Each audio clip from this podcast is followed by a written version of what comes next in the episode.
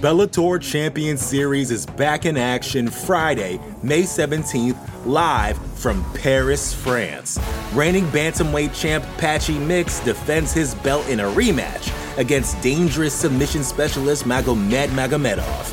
And Cedric the Best Doumbé makes his Bellator debut in front of a home Paris crowd versus Jaleel the Realest Willis.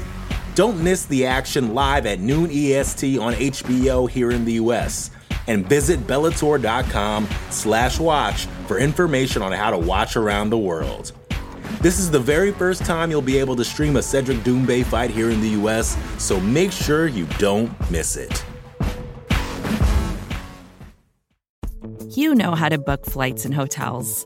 All you're missing is a tool to help you plan that unbelievable travel experience. That's why you need Viator. Book guided tours, excursions, and more in one place. There are over 300,000 travel experiences to choose from, so you can find something for everyone. And Viator offers free cancellation and 24/7 customer support for worry-free travel. Download the Viator app now and use code Viator10 for 10% off your first booking in the app. Find travel experiences for you. Do more with Viator. You're listening to the Vox Media Podcast Network.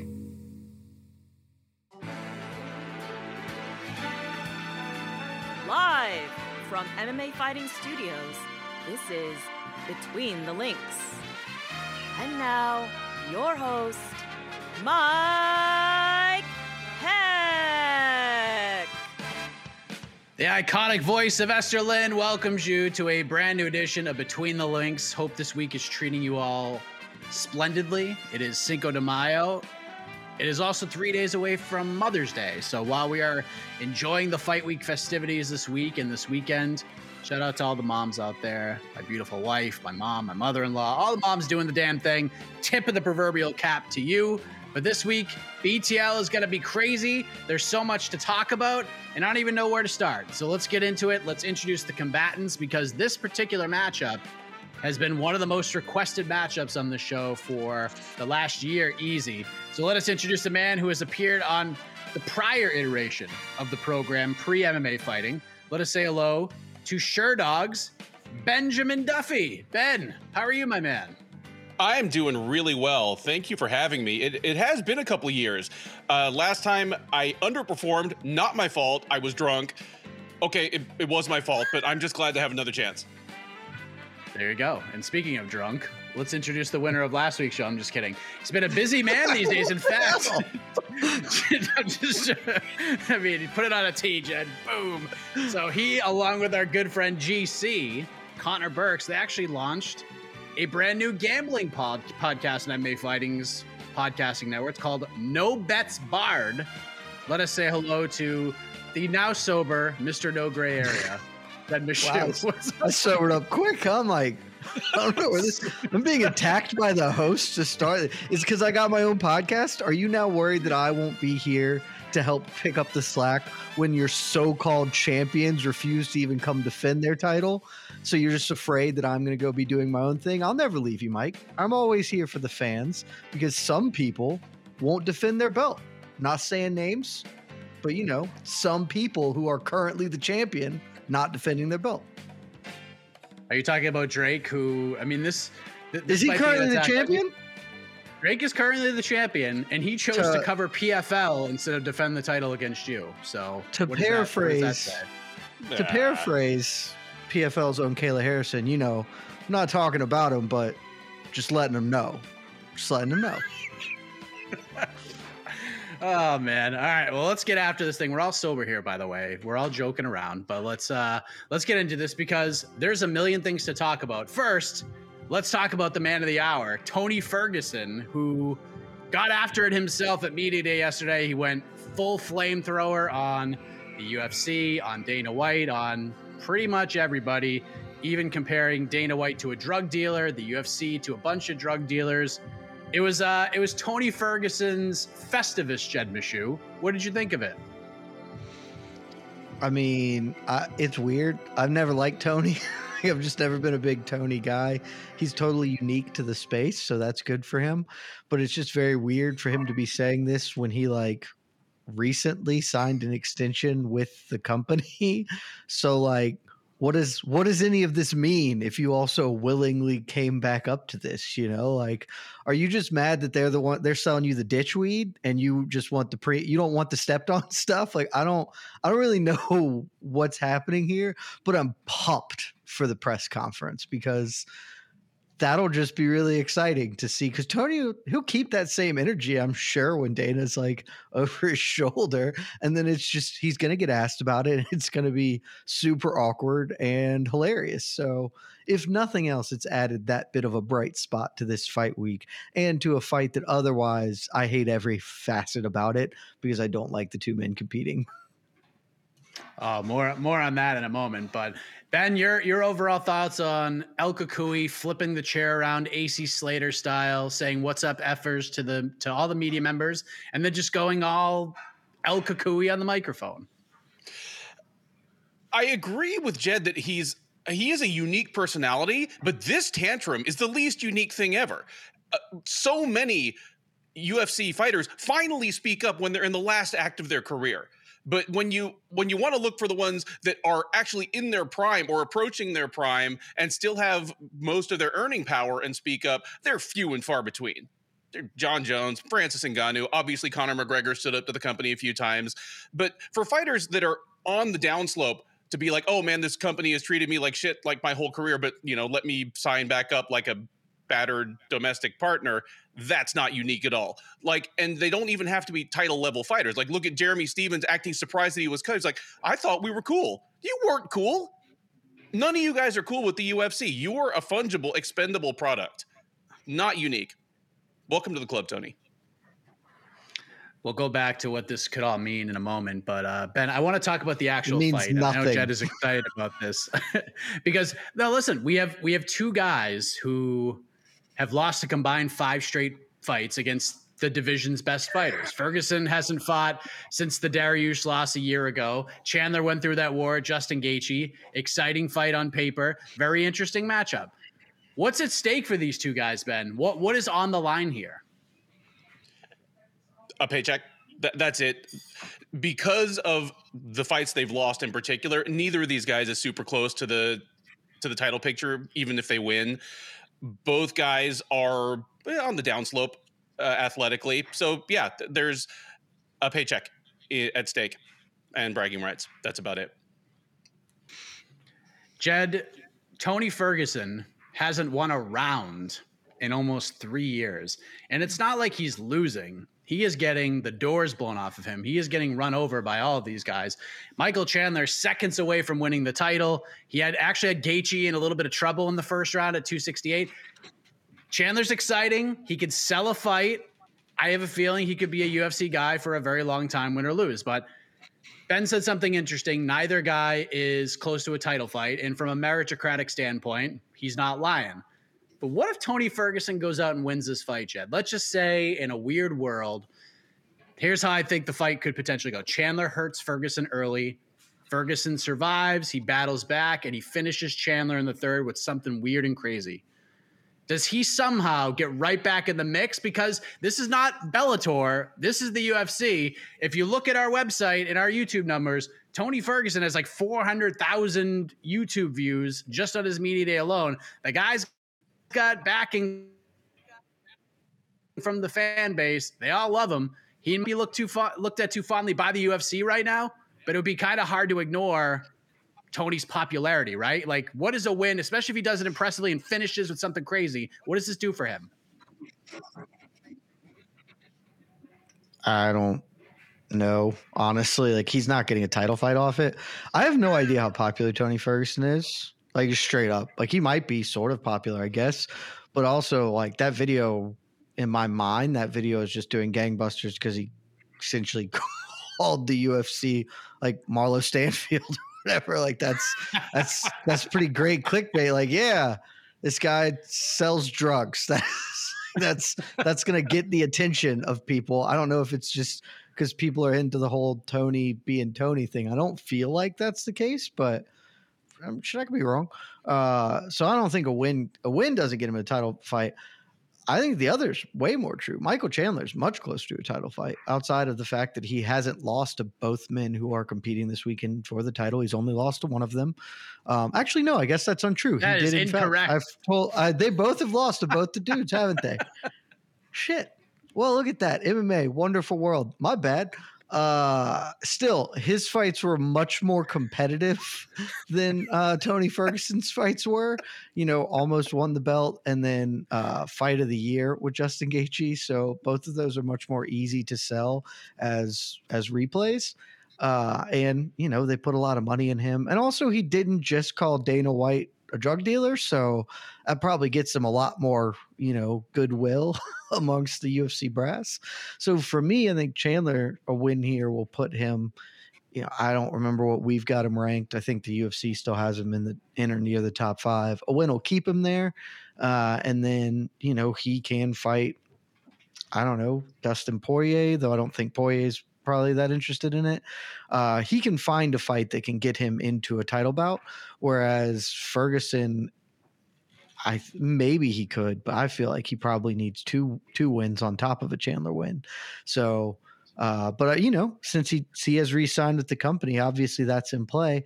And just for the sake of saying it, you're right. Tony Ferguson hasn't won a round in 3 years, and that doesn't bode well for him. But he's also fought a lot of people who don't suck. And he's about to fight somebody who sucks. So he might win rounds in this fight. So that's always helpful. You know, you want to get your career back on track, fight somebody who sucks, and I will go to my grave believing Michael Chandler sucks. Wow, Ben, your reaction to this Michael Chandler bashing here. Are you with Jed here, or can you sell Michael Chandler to him? I don't know if I can sell Michael Chandler to this man. I don't think he's always sucked. I mean, the guy is a spectacular athlete. He's still a plus athlete. He outstanding wrestler. He hits like a truck. I mean, there are ways he sucks, I'm sure, but yeah, in the cage, he's not a bad dude, and he's really still only losing to the best of the best. I mean, I guess he sucks as like maybe a Black History Month icon. That wasn't a great way to switch him forward, but he is among the worst of those. So that's fair. But no, he just sucks. He just sucks. I can't explain it. I just know that he sucks. And everyone will hopefully find it out soon because he'll go on an 8-fight losing streak. But you know, I can't argue with the ineffable suckiness of Michael Chandler. You know, it's just there. He got knocked out by a bantamweight. Pitbull is a featherweight that's actually a bantamweight, and he got obliterated by Michael Chandler. Like Michael Chandler obliterated him. So he sucks, and I'm going to believe that forever. And no one can change my mind. Mike, quit trying to change me. There are people I don't like in this sport for no reason other than I don't like them. And Michael Chandler and Brian Ortega and Stipe Miocic, they all suck, and I'm going to believe that forever, and you can't take it away from me.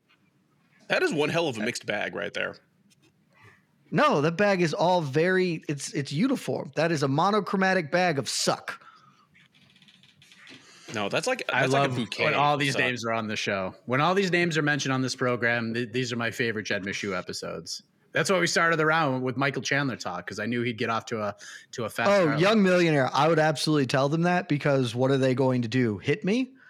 Just so you're aware, I've had my ass beat plenty of times. Like it's not that bad to get beat up, and they wouldn't do it because they're professional athletes and would get their sued. So like, tell them that to their face. I don't care. They would beat me up. I'm not saying that they aren't better fist fighters than I am. What are we talking about here? We are off to a rambunctious start here on this Thursday. Of course, we can talk about title implications all we want, but the championship of that division is on the line in the main event, the second of two title fights. I feel like it's time to move on to the two title fights. We'll discuss those next, but the point for round one goes to...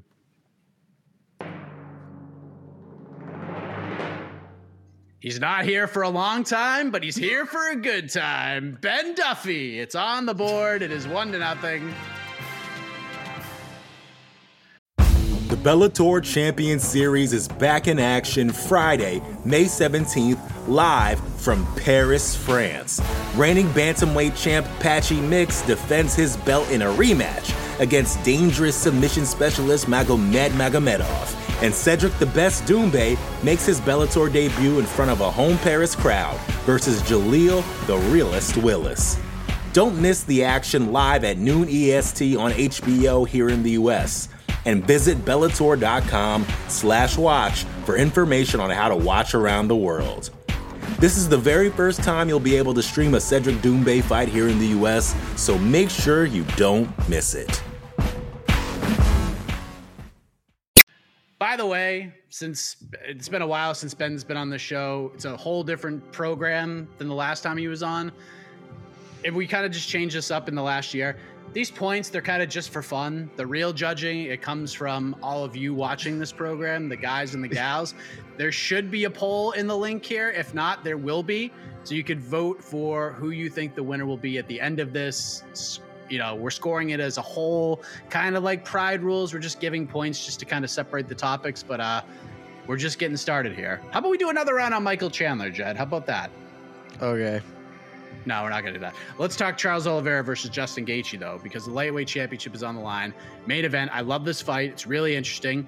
And what's so unique about this fight, Ben Duffy, is that if you asked a dozen MMA fans about how they believe this fight's going to go, you might get half saying Oliveira is going to run Justin Gaethje over. Betting community seems to look at it that way. But the other half thinks that Gaethje's just going to run through Charles Oliveira. There's no, this is going to be a really close competitive fight. It's either one dude is going to run through the other guy or vice versa. That's what I've seen. It's like half the community is overlooking one guy, the other half overlooking the other guy. So I don't know what you've seen, Ben, but do you think one fighter is being overlooked more than the other here? And just your overall thoughts on the matchup itself. I will say this. Normally, when you kind of take the fan perspective, take the temperature fans, like on Twitter, for example, on a high stakes fight, there's always an excluded middle. Like there's always, everyone's thinking that fighter A is just going to run through fighter B or vice versa. Here, I kind of agree. I don't think this is going to be a great fight. I'm not saying I'm dead sure which fighter is going to destroy the other, but I don't think this thing goes outside of 2 rounds. I think I'm leaning towards Oliveira, but if Gaethje wins, I think it's going to be quick, and I think it's going to be one-sided. And conversely, you know, if DeBronx wins, I think it's going to be quick and brutal. So I kind of agree here. You know, I've got that casual take. Oh, it's going to look easy. I'm just not sure which guy is going to make it look easy yet. Jed, how do you like the fight? Is anyone being grossly overlooked here? And why are you overlooking Charles Oliveira once again? The fight rules. I'm not overlooking Charles Oliveira at all. Picking against him, that's not overlooking him. I just think Justin Gaethje's going to win, but I totally see a world in which he doesn't, and I think this is a great matchup. Like, I'm with Ben in a lot of on this, just because this will probably be a one-way traffic fight either way. Either Charles Oliveira can score takedowns, and if he does, he's going to submit Justin Gaethje, or he can't, and then he is going to get his brain bashed in by the trucks that Justin Gaethje carries around that he calls fists. That's just sort of how – that's the dynamic of the fight, right? Like, if you told anyone coming into this, all right, what will be the outcome of the takedowns, everybody would unanimously agree however that went. Hey, Gaethje will give up takedowns. He loses. He won't. He wins. Like, no one thinks Charles Oliveira is going to win a kickboxing match with him because he won't. So it probably will be one-way traffic. But I can see a world where this is not a competitive back-and-forth fight with a deep well of adjustments, but where, like the Michael Chandler fight, where it can be the tide can be shifted quickly and finitely, right? So, like, I could see a world where Gaethje sprawls him out in the first round, chops down the leg, hammers Oliveira, has Oliveira hurt and all sorts of trouble, but can't quite finish or get saved by the bell. And then the second round, Oliveira just scores a takedown and taps him, or vice versa. I can see Oliveira hustling Gaethje on the floor, but not quite being able to finish. And in the second round, Gaethje just come out and clobbers him. Like, I can see it being one way or the other, but I think once somebody really gets that to that level, to whatever the precipice is, then it's just a full downhill slide. So it can be fun. There can be exchanges, but I would be stunned if this went to the final scorecards. And it probably does finish inside the first three rounds, if not the first two. You know, I wasn't going to ask this, Jed, but I'm going to do it anyways because I'm curious to get your reaction to this, because one of the things that has been brought up quite a bit, I talked to John Anik about this, is that, and he's seen this quite a bit, especially this week in general, comparing legacies, comparing resumes between Charles Oliveira and Khabib Nurmagomedov. Now, we understand Khabib is 29-0, but Oliveira's got the longevity. If he wins it, he's got the same. If he goes out there and finishes Justin Gaethje, he's got the same names on the resume to close out the career that Khabib had when he pretty much wrapped up his entire career. Is Charles Oliveira close to Khabib in this conversation in terms of like greatest lightweights in the world and stuff like that? Like, is this a comparable thing between these two guys, or are we just way too soon on that? I don't think so, but I'm not. You know, lightweight's such a clustered division. It has such a spotty history and so little long-term dominance that if you want to make the case, you know, I can't definitively say you're wrong. For me, it wouldn't be close, though, for a number of reasons. The first being, we just kind of want to gloss over it, but Charles Oliveira has lost like a lot and to a lot of different people in a lot of different ways.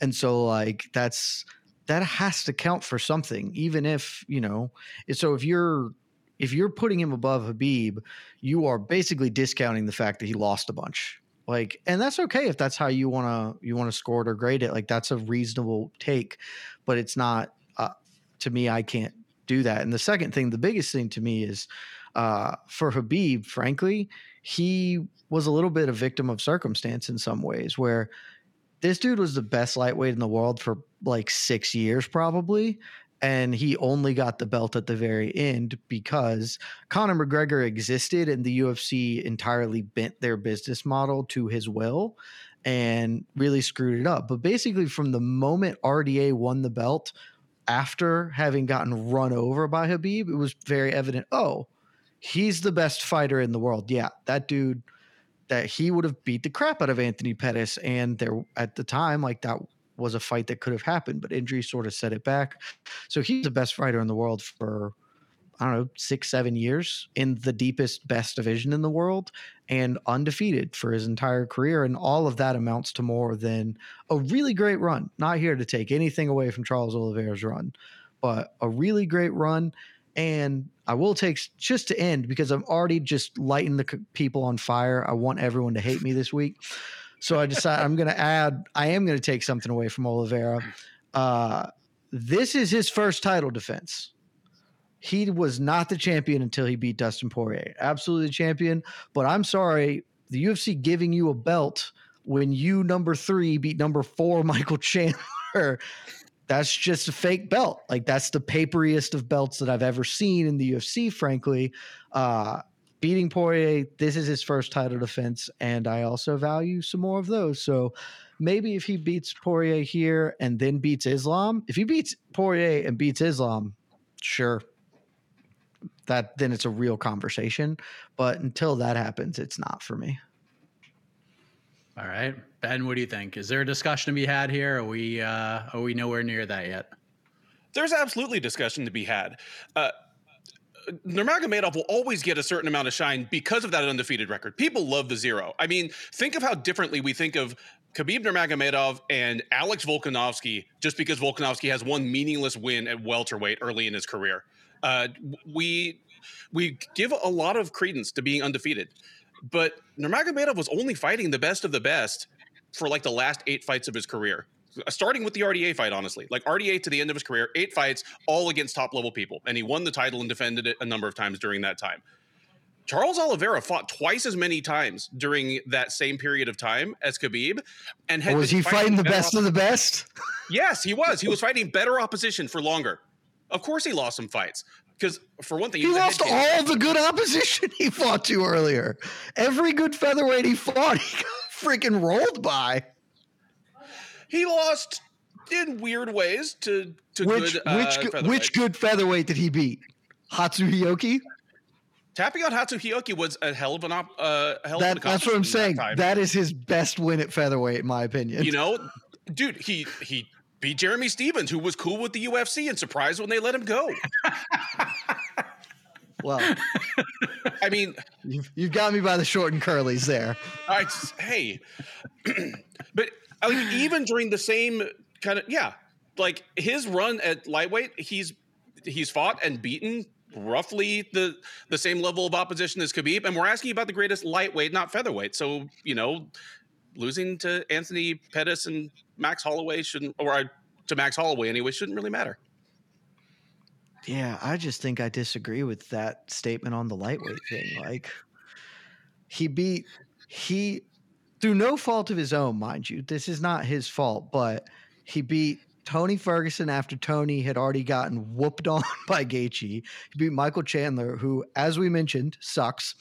And he beat Dustin Poirier after Poirier had already gotten whooped on by Khabib. And Kevin Lee is, you know, struggling to beat Diego Sanchez in the UFC. It's, I don't know, man. I need a lot more from him. And that's, maybe it is just because he doesn't have the O. Maybe that's it. But well, maybe we find out, because if he defends here, beats Islam Makhachev, and cuts one hell of a promo, I think that's the only way we get Khabib back into the UFC. No, I think Khabib's coming back anyway. Why would he come back if Islam's the champ at the end of the year? I have long believed that Khabib is going to Michael Jordan this thing, because the similarities are eerily there, and he retired for very similar reasons to Michael Jordan's retirement. And I just think after I thought that was Tony. Is that why Michael Jordan retired? I don't believe that was the real impetus for Michael Jordan's retirement, but I think he's just around the sport enough and be like, sure, I'll come back and beat. I think he's going to do the GSP when he comes back, though, and just try and take the welterweight strap. So, but I mean, I'm all in for if Islam loses to Chucky Olives, he won't. Islam's going to murk Charles Oliveira, which is that's the other big blocker for me here on this too, is like, I am so confident that Islam runs up Chucky Olives that it's hard for me to say that he's the GOAT lightweight when, like, that dude's just going to beat him. And that dude's 80% of Khabib, so I just can't say he's the best. But if he does, like I said at the start, if he beats Gaethje this weekend and if he beats Islam, then we can have a real conversation about it. But until those two things, for me, if you want to do it, that's on you guys. I can't tell you how to live your lives, but for me, it will be Khabib until that happens. All right. Well, I like it. Good little spirit here. Let's talk about the strawweight title, because that is on the line as well. Because no one else is talking about it. Well, I mean, listen, Rose Namajunas, Carlos Barca too. It should be getting a little bit more of a rub, if we're being honest, but we'll get more in depth and the actual breaking down of the fights on the preview show. Jed's columns. Jed had a betting show. He's broken it down. Ben, I know you've done one for this card as well, but I did want to bring up something that Rose did say at the media day yesterday, Jed, because Rose, on her own accord, said something that we don't hear her say all that often, because normally she just kind of backs away from these types of discussions. She's very humble, but she basically came out and said, right now, I'm the best strawweight in the world. I might be the best all time. Not sure if I need to do more, but this legacy, her being in that spot, seems to mean a lot more to her than I thought it would. So heading into this fight, Jed, is Rose Namajunas the best strawweight of all time right now? No. She's probably going to retire as that, but she's not it right now. Like, you've worked with me long enough. I really value title defenses. I think it's the thing that is the most difficult thing to do in the sport, because winning, honestly, doesn't really matter who you're fighting. Beating anybody that is a professional fighter trying to knock you unconscious or submit you or whatever is really difficult. And doing that time over time is really difficult. And doing that when you're the one with everything to lose and they're the one with everything to gain, it's functionally impossible. I value title defenses more than just about anything in this sport. I frankly think having 5 title defenses is way more impressive than winning a second belt. And Rose doesn't have that yet. Like, she's, you know, she won the belt, lost the belt. She has reclaimed it and looked looked very good in that rematch with Weili Zhang, but I need to see her defend a title multiple times. And I think she's going to get there. Like I said at the start, I think she will get there at the end. But for me, Joanna Jędrzejczyk is clearly the best strawweight that's ever been because she won the belt and had it for however many years that was for, I think, and 6, 7 title defenses. I can't remember quite off the top of my head. And that's just the most difficult thing. I know Rose beat her twice.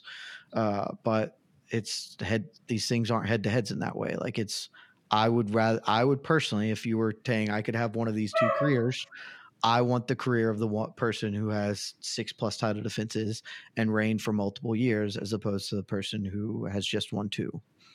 Again, I think Rose is going to get there, but right now she's not for me. Ben, do you think she's there yet? And if she isn't, what does she need to do to get there? I think Jed Meshew is off his damn rocker here.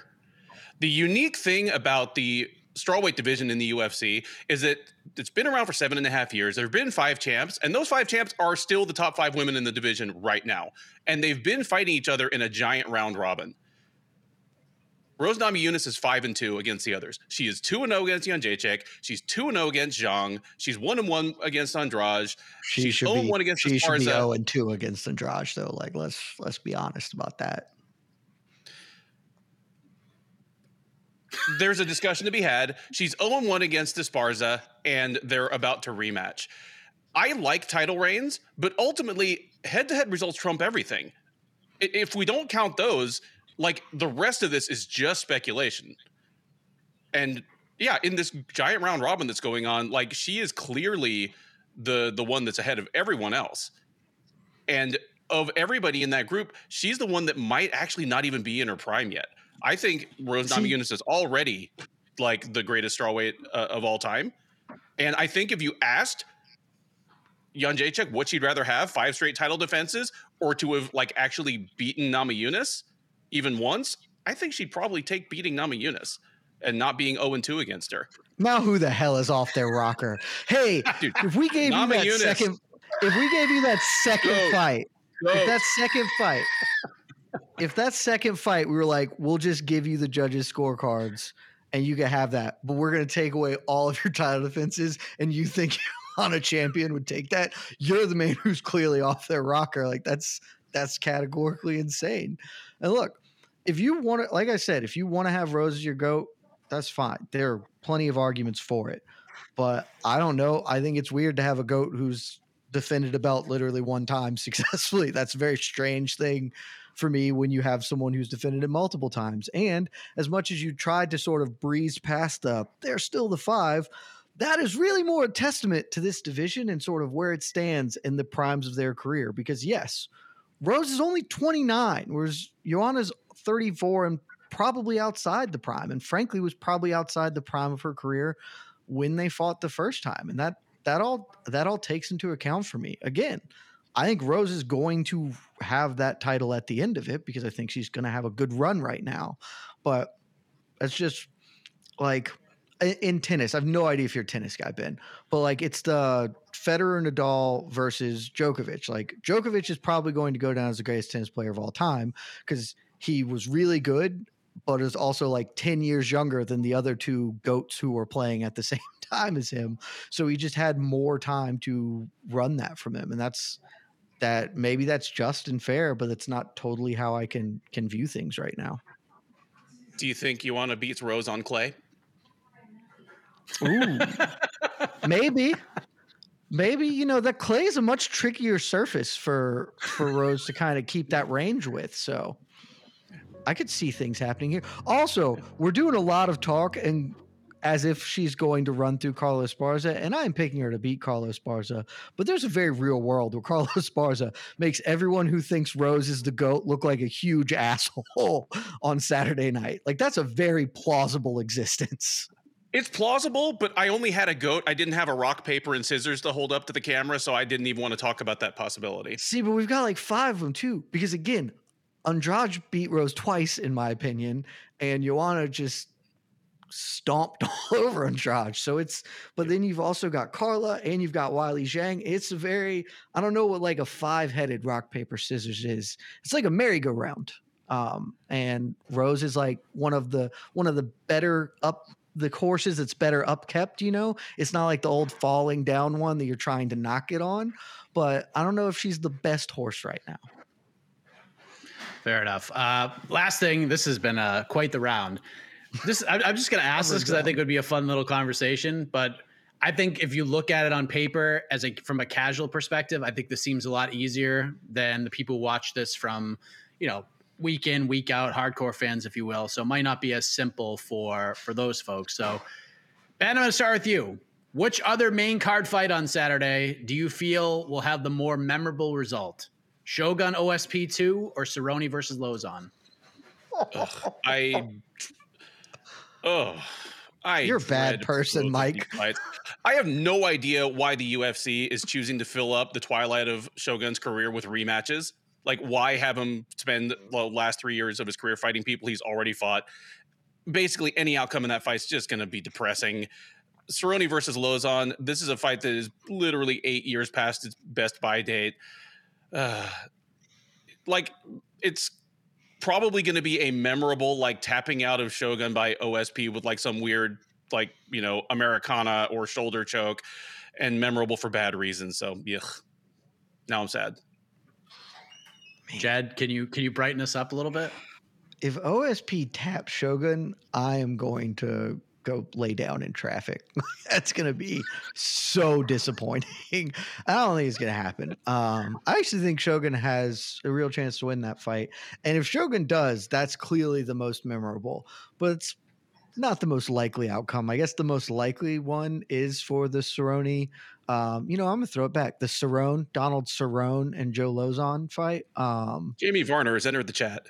Yeah, just Donald Cerrone, Joe Lauzon, because one, I think that fight is probably just more, it's definitely more fun than the light heavyweights, even if both men are on the scorched side of cooked.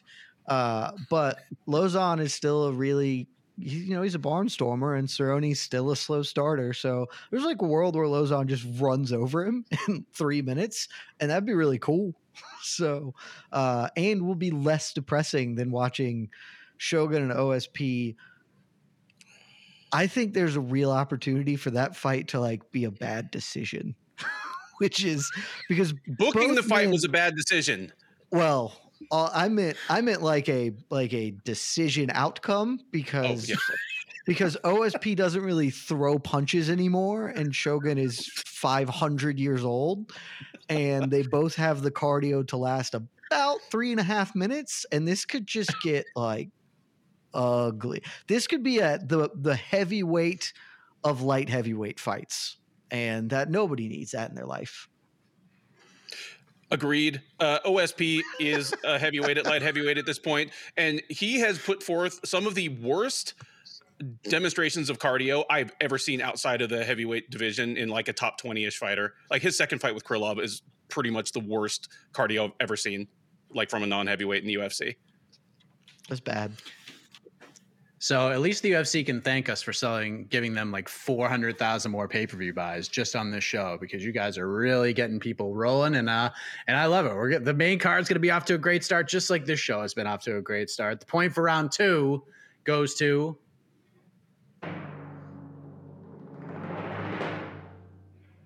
Jed Meshew. Yay! It's 1-1.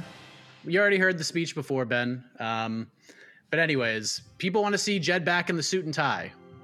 So I'm just throwing that out there, Jed. If you want to be a champion, you got to dress like a champion. You got to take that Charles Oliveira championship aura with you into the BTL virtual arena. I'm past belts and titles. I'm the Conor McGregor here. I don't concern myself with titles. I'm just doing whatever. Or I guess maybe Chris Cyborg's more notable for having recently been I don't really care. I just kind of want to do whatever. It's an interesting comparison there. But I do. Let's get into this. I wasn't going to bring this up. I have like a million things we could talk about, but I'm just going to do this because I got so many questions about it and so many people asking about it. So let's just get after it. We got two guys just on a roll right now. So let's do it, because this whole screenshot thing has made my week personally absolutely insane. The interview between Dana White and The Pivot. And it wasn't because of the actual cream puff conversation that was had between the Pivot folk and Dana White. It's because of the screenshots that appeared on social media from inside the hallowed UFC war room when Dana entered the offices. We confirmed pretty much every fight that we saw on the UFC 276 side of that board. Adesanya Candere, like I mentioned a couple of weeks ago on Heck of a Morning, very close to being done. Wouldn't be shocked if they announced that on the broadcast on Saturday. But there was one fight on the board that got everybody talking. Nate Diaz versus Khamzat Chimaev, Jed Meshew. What was your first reaction to seeing those two names on the board next to one another? I tweeted my first reaction, and I think it's like the most successful tweet I've ever had. My reaction is the same that it's been for, I don't know, 6 months, a year, however long it is that's been like a fight being thrown out. Nate wants to leave the UFC, and the UFC doesn't want to let him leave. And because the UFC has draconian dog shit contracts, they have the ability to not let him leave by basically offering him fantasy fights that he will never accept and just relocking him in for another 6 month turn until he finally agrees to fight Dustin Poirier for no money, or they get the Conor rematch that they are very clearly, in my opinion, just trying to get the third Conor fight. So that happens under the UFC umbrella and not outside of that in like 2 years. And so if they are offering him Chimaev, I think Nate should take it. I think the shortest possible outcome for the best possible outcome for Nate is to get out from the UFC contract. He can make substantial amounts of money boxing Jake Paul and probably Logan Paul, hell, who cares, and doing all sorts of other things with people who will be more willing to cater to his eccentricities. And it's not like he wants to fight like 8 times a year or anything. Like he wants to kind of fight occasionally, get a big paycheck, move on. And so he needs to go do that and make that happen the fastest way possible, because at some point the Jake Paul train will go away. Like at some point, Jake Paul is going to lose, and Nate Diaz needs to fight him before that happens, preferably to really maximize that money. So accept the Chimaev fight. I think you can just straight up accept it, fight the fight, move on. No one's going to care the outcome of it. But as I've said on this very program, the funniest outcome is for him to accept that fight, do everything he's going to do, walk into the cage, as soon as the bell sounds, corner throws in the towel. Oh, I lost, completed my contract, light up a joint and roll on out of that thing. Like I think everybody, I argued for AJ McKee to do the same damn thing. And look how that turned out. If AJ had done that, that would have been a much better outcome than losing that garbo performance fight to Pitbull. If he had just been like, oh, I want to get out of here, tap, tap, tap, I'm done. Way better outcome. Nate should do the same. It's a legendary move. It would solidify him if he even needs it. And I don't think he does. He's obviously solidified as a legend to the people who love him, but it would solidify that, his whole aura, everything about him, and it would get him out of the contract and get him on to the business he wants to be doing. So that's my reaction, and I will believe that until the day I die. Again, I'm a man. I have hills, and I'm dying on them today, Mike. You are. No gray area is back. None. He's back today. In our lives. He's got new shows. He's standing on those hills. He's singing. He's yelping. He's like a Ricola commercial right now, and I'm loving every second of it. Ben, your reaction to this, because my reaction was, it doesn't matter who Nate fights. Like, I know people were like, oh my God, Nate's just going to get run over. This is dumb. This is stupid, whatever. Nate just saying yes to this fight puts him over. It puts him over. He already has the buzz that no matter what happens, he's a gangster for fighting Khamzat Chimaev when very few others would. We know Neil Magny would have. We know Leon Edwards would have. We know Gilbert Burns just did. So it's not like we can throw that narrative out the window. But at least for Nate, like him just saying yes and fighting him will be enough to put him over and give him the rub. Obviously, if it goes out and wins, it's just absolutely ridiculous. What a moment that would be. But how did you react to this whole situation? What did you think of seeing that on the board? Does he need to be any more over? At this point, he's a known quantity. You either love the guy, hate him, or just don't care about him. But he's not. This isn't going to get him over with anybody. This is, and I see it as the UFC either trying to force his hand or trying to damage his brand as much on the way out the door, kind of like, I don't know, matching Tito Ortiz up with Lyoto Machida in his in the last fight in his contract, knowing he was leaving. So just trying to, like, you know, shit on his brand a little bit. But whether you love or hate Diaz, his brand is, it's no longer contingent on winning all of his fights. Like, his star power is impervious to his week in, week, well, I say week in, week out, his once every 18 months fight results. So yeah, I think it would be hilarious and one hell of a power move if we just went in and threw the towel in immediately. Maybe just go full, like, do a Gracie train on the way out, you know, just make it feel like, was it UFC 3 or something? That would be really funny. He would never do that, but that would be really funny. I think it would be fine if he went out and got absolutely slaughtered by Chimaev. I think it'd be fine if he went out and put up a valiant fight and just ended up losing to him. Oh, the forgotten man in all this is Chimaev. Like, is that really what's going to keep him occupied through the end of this year? Is a fight with Nate Diaz? I was of the opinion that the UFC was rushing him into title contention too quickly, relative to his actual accomplishments in the cage, not the eyeball test. Obviously, he has all the look of a future champ, but he still doesn't need the lateral to downward move that would be fighting Nate Diaz in terms of competitive value right now. It's not a secret at this point that, like we mentioned, Adesanya Cannonier, all but done to headline that card on July 2nd. We just confirmed Volkanovski versus Holloway 3. Verbals are in place for that card, for that fight to happen. So that's probably your main and co-main event. We already confirmed pretty much every other fight on the card at this point. That one, notwithstanding, it's coming together nicely, it seems. But Ben, having said all of these things, that's right, baby. What are the chances this fight actually happens? 1 to 10 that we see Khamzat Chimaev versus Nate Diaz actually fight each other in July or anytime within the next 6 months. Anytime between now and forever. If one is least likely, I'd put it at about a 2.5. I don't think it's going to happen. Why?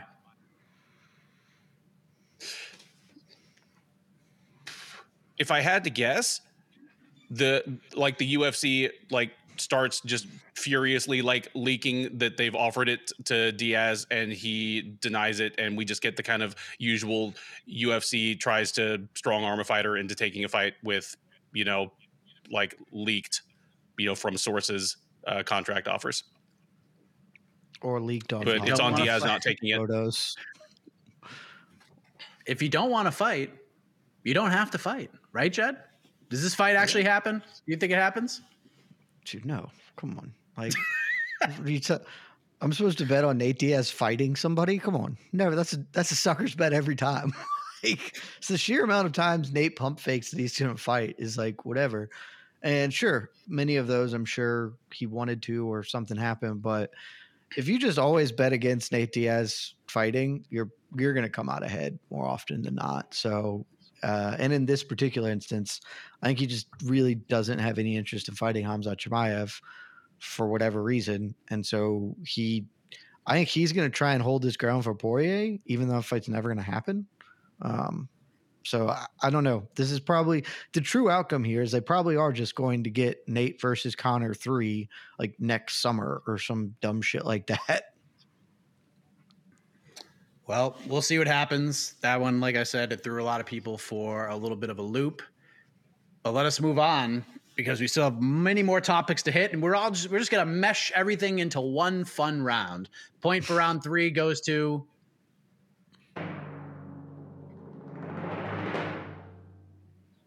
Jed Meshew, 2-1. Again, by the way, this is all pomp and circumstance. These points are just for fun. They're transitionary periods. And if we're being honest, when I put the podcast together, I know when to actually put in the commercial breaks. That's why we do this. Again, that's an important thing, right, Jed? I learned that's important. That's right. So you guys decide who wins, okay? You guys decide who wins. You vote in the poll. All right. The Bellator Champions Series is back in action Friday, May 17th, live from Paris, France. Reigning bantamweight champ Patchy Mix defends his belt in a rematch against dangerous submission specialist Nurmagomedov. And Cedric the Best Doumbé makes his Bellator debut in front of a home Paris crowd versus Jaleel the Realest Willis. Don't miss the action live at noon EST on HBO here in the US.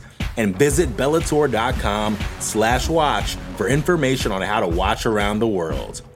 This is the very first time you'll be able to stream a Cedric Doumbé fight here in the US, so make sure you don't miss it. Support for this show comes from Sylvan Learning. As a parent, you want your child to have every opportunity, but giving them the tools they need to tackle every challenge, that takes a team. Now more than ever, educational support tailored exactly to what your child needs can make all the difference.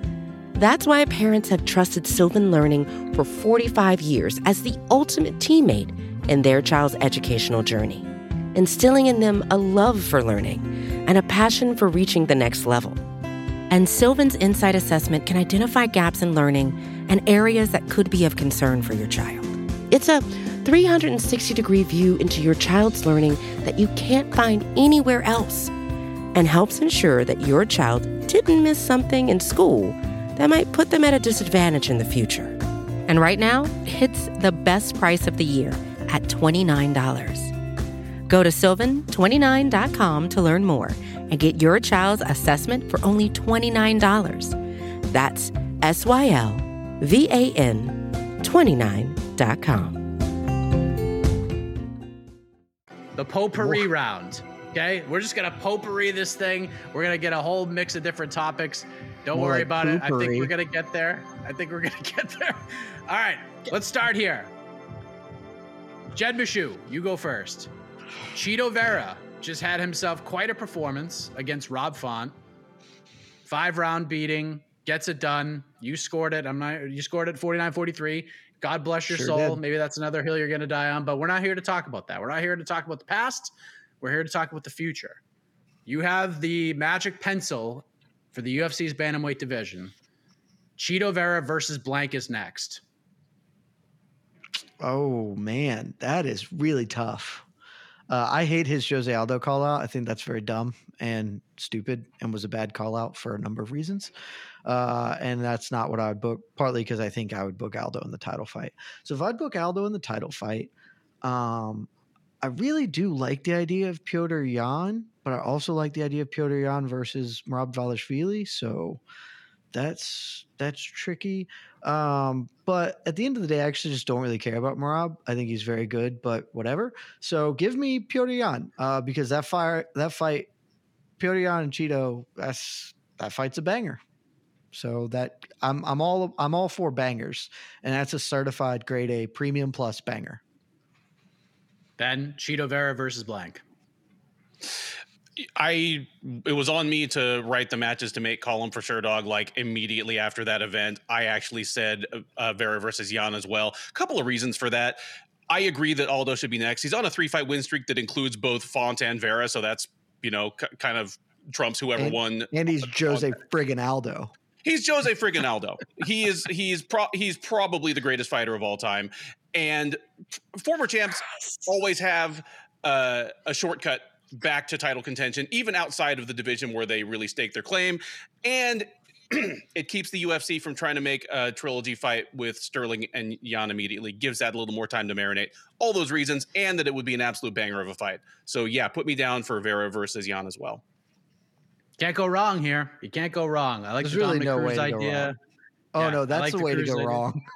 Oh, there's no way to go wrong. I like the call. That call makes more sense than Jose Aldo does. Putting Dominic Cruz in fights is the way to go wrong. Just don't. That man needs to not fight anyone because I don't like him either. Let's move on. Hey, Ben, guess what's going on tomorrow? Bellator is going to be in Paris. We got Bellator 280.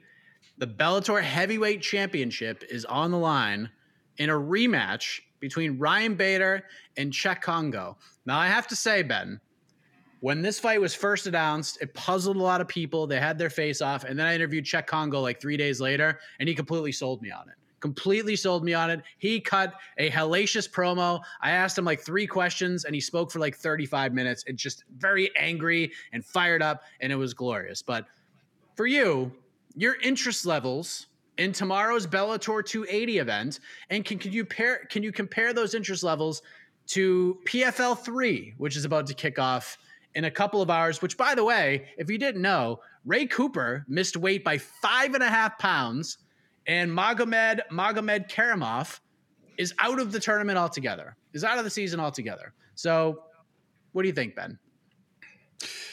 I'll say this much. I am more interested in Bader versus Kongo than I have been for a Cheick Kongo fight in a while. It will be interesting to see him finally at the age of 63, fight in Paris, in front of a big crowd. But their first fight was already about as unexpected as an outcome as you could have had, because Kongo was not the one committing the horrible foul to end the fight. So I don't know how this one will possibly top that. I do have a certain amount of interest in Ryan Bader's continued relevance at heavyweight. So, I mean, I am legitimately someone interested in the fight. I would say I'm more interested in this than anything going on over in PFL. Just the welterweight division, which is PFL's best division, is in a shambles now. Kayla Harrison is going to make a Russian sambist into guacamole. Like, what's there to tune in for? All right. Jed, sell me on... That's what there's to tune in for. You don't want to see... You want to see a Russian sambas be turned into guacamole? That seems captivating, frankly. Well, then PFL has got some stuff for you. And several seasons worth. Ben, you're also forgetting the most important factor here. Not only can you watch Kayla Harrison do unspeakable things to another professional fist fighter, you get all the stats in the world to back up what your eyes are telling you, that Kayla Harrison is in fact winning that fight, because the smart cage is going to tell you everything you need to know about the speed of her ground punches, her control time, everything. So PFL's sorry. Any cage that contains a Kayla Harrison versus a Larissa Pacheco fight 5 times is not smart. It is a dumb cage, and dumb things happen in it. It's a very smart cage. It's the smartest of all the mixed martial arts fighting surfaces. It is a developmentally challenged cage. It's a struggle cage. It has numbers, Ben. You can't. I'm sorry. Are you not? You don't believe in math? We got a guy who doesn't believe in math here. Come on, this is nonsense. I don't believe. All right, Jed. I mean, for those who missed it a couple weeks ago, Jed is now part of the PFL drafting committee, so he's basically on the roster. Damage bar coming soon to a PFL smart cage near you. So I just need you to wait for the PFL next month when it's in Atlanta, and I can corner every person that works there and make them do the damage bar. So excited. Sell me on Bellator 280, Jed, from a fan's perspective. Why? This card is garbo. I don't know. Ryan Bader and Cheick Kongo is a fist fight. If you like fist fights, you should tune in. Maybe that's a bad way to phrase it. If you like what will probably be a lot of holding each other against the fence for long, protracted periods, and occasionally a big right hand, and probably some knees to the groin, then that's a great fight for you. Let's dial that one up. The co-main event is, look, I'm well known as probably the single biggest Yoel Romero backer in the world. I've said it many times. He obviously beat Robert Whittaker in their second fight. I believe till my dying day, even though this one I recognize I'm wrong on, that he beat Israel Adesanya in their title fight. Love me some Yoel Romero. He's 45 years old, and he is getting progressively less violent, because that's what happens when father time comes for you. And so he throws about 4 punches in a round, and this fight is probably going to be bad, but I'll always tune in for Yoel Romero. Like, as bad as it is, it was better when this was Yoel Romero, Melvin Manhoef. Even though that fight is like actually morally reprehensible to book, that is a more entertaining fight than what we're probably going to get from Bellator on Friday. I don't know who a lot of the other people on this are. Lorenz Larkin, pretty good fighter. Soren Bach is Bach, so that's exciting. Yeah, if you're wicking this card, there are a lot of people who do not have Wikipedia pages. Honestly, it might be the most per capita non-wiki page card for a high-level MMA organization that I've seen all year. So, yeah, it's I'm gonna say it's the thing I always say, Mike. If you have other plans Friday, don't cancel them. Go enjoy your family. That the new Doctor Strange movie's coming out. I hear it's okay. Go watch that and tune in to MMAfighting.com, the best website in the world. And we will keep you up to date on all of the groin shots that Cheick Kongo lands in the main event. That will be me, right? I get to do it solo. I'm very excited. You lucky man. I'm very, very excited to partake. I mean, I don't know. I'm a lucky man. Last thing. This is the last one we're going to talk about, and then we'll move on to the knockout round. Ben, buy or sell this targeted matchup for July 9th. Cody Garbrandt versus Ronnie Yaya. I love that. That is a two true outcomes fight. Either Honey Yaya is going to get absolutely potatoed by still one of the hardest hitters pound for pound in the UFC, or Cody Garbrandt is going to look like a goat being swallowed by a python as Honey Yaya just takes him down, takes his back, and chokes him out. I love it. You know, old school matchup of specialists, clash of styles, surprisingly high amounts of divisional relevance. I love it. Make it happen. Jed? Garbrandt, Yaya, July 9th. Fireworks still going to be fireworking many days after the 4th of July to annoy people in small neighborhoods across the United States. Garbrandt, Yaya, buy or sell? I buy, I guess. I don't know, like, who am I to be buying or selling? This is a fight I will tune in for, if only because there's an outside possibility that Ronnie Yaya, of all people, can, like, clip and hurt Cody Garbrandt, which would be maybe the funniest single outcome in the last 4 years of MMA. If Ronnie Yaya just like cracks him one, that would be hysterical. But this is probably, I mean, this fight is set up to be as soft of a softball as you can give Cody Garbrandt without bringing in somebody from the outside. Like, hey, this guy is going to have to take you down and doesn't hit very hard. So just do your thing, Cody. We really want to get you back to where you're supposed to be. So, I mean, yeah, it's a good matchmaking because it serves a purpose, and it will be great matchmaking if the funniest possible outcome happens. Over the course of a storied career, Hani Yaya has never even knocked anyone out by accident. Like, even Damian Maia knocks some people out by accident. If Cody Garbrandt is the first, well, for one thing, that is the funniest thing in the world. It would be the funniest thing in the world. It would certainly be a tombstone on the chin of Cody Garbrandt after the wars he's been in. It's like, oh, that's how far gone you are. So, yeah, I'm here for that as well. 37-year-old Ronnie Yaya finding the power. It would be unbelievable. It would be unbelievable. Just like this regulation round has been unbelievable. The point for round 4 goes to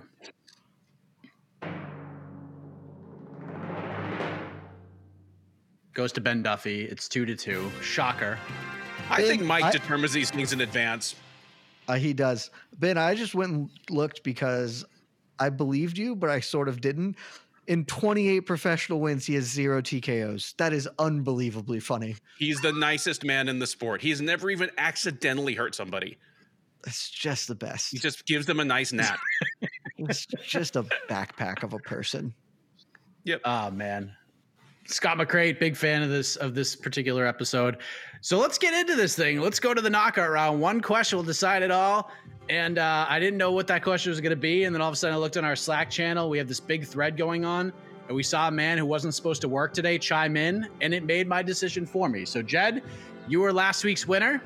I wish I was paying attention in our Slack. Damn. That's okay. You were last week's winner. Do you want to go first, or do you want to pass this on over to Ben? I'll pass. Sure. Why not? All right, Ben, you get to go first. So you have 1 minute to, you're both going to get the same question here. We're not going to have any, let's make a deal doors or anything. And you're not going to be Ben Duffy here. You're going to be Dana White. Dana White. All right. You're going to set us up for this press conference. You're going to give a little teaser of this press conference. So you are Dana White. Tony Ferguson is sitting not far from you. And a journalist says to you, hey, Dana, Tony Ferguson had a lot of interesting things to say about you and the promotion that you are the president of. Care to respond to El Kukui Tony Ferguson? So as Dana White, go ahead, give your response. 1 minute on the clock. Your time starts now.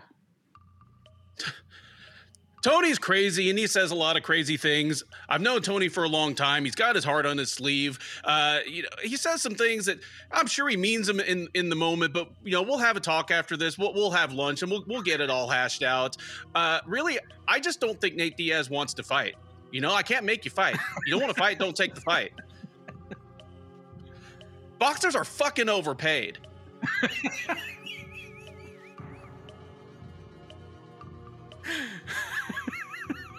Is that it? Next question. All right, good? Stop the clock. All right, guys, thanks.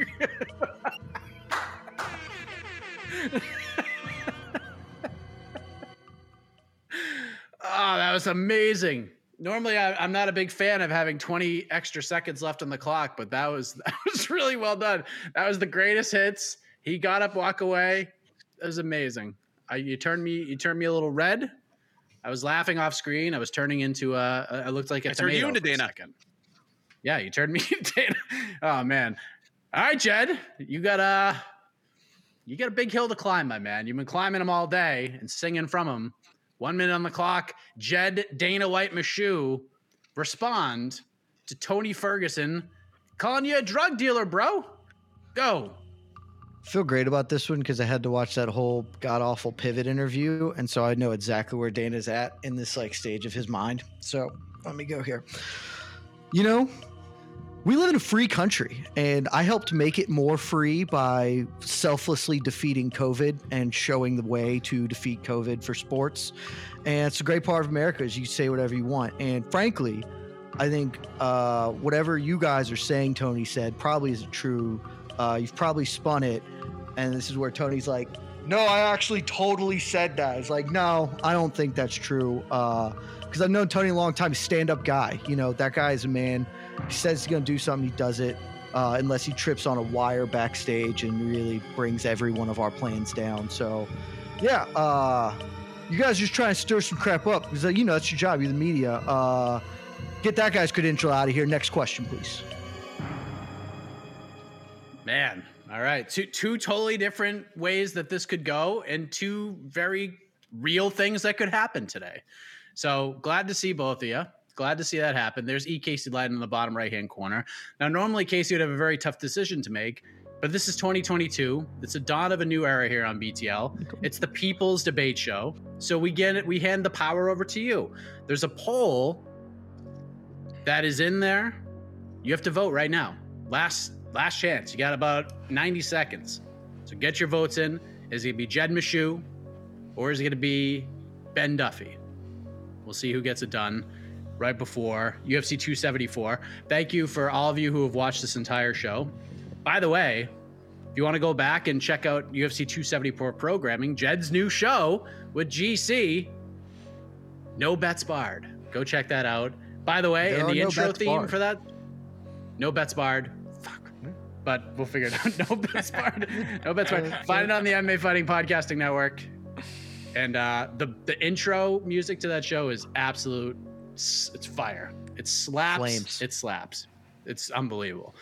We will have a preview show tomorrow, I believe at 3 p.m. Eastern. We have the weigh-in show tomorrow, which is why AK has the day off, because he's got to get ready. He's got to get those chops ready to go to host the weigh-in show, which will be live right here on the MMA Fighting YouTube channel. We got Bellator coverage. And then Saturday, We'll have the People's Pre-Fight Show right before UFC 274. I believe the prelims are going to start at 5:30 Eastern, so I think we're going to roll maybe like 4:45.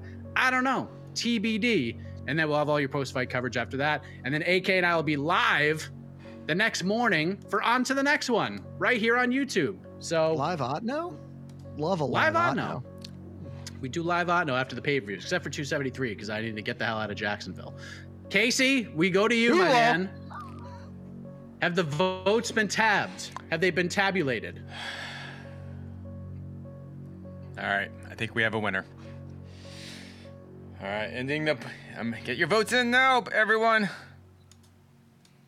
All right. Your winner... Oh, boy, is this... All right, I always got to turn that music off. I always forget. Closing the poll. Is it officially closed? Poll is closed. Your winner with 53% of the votes is...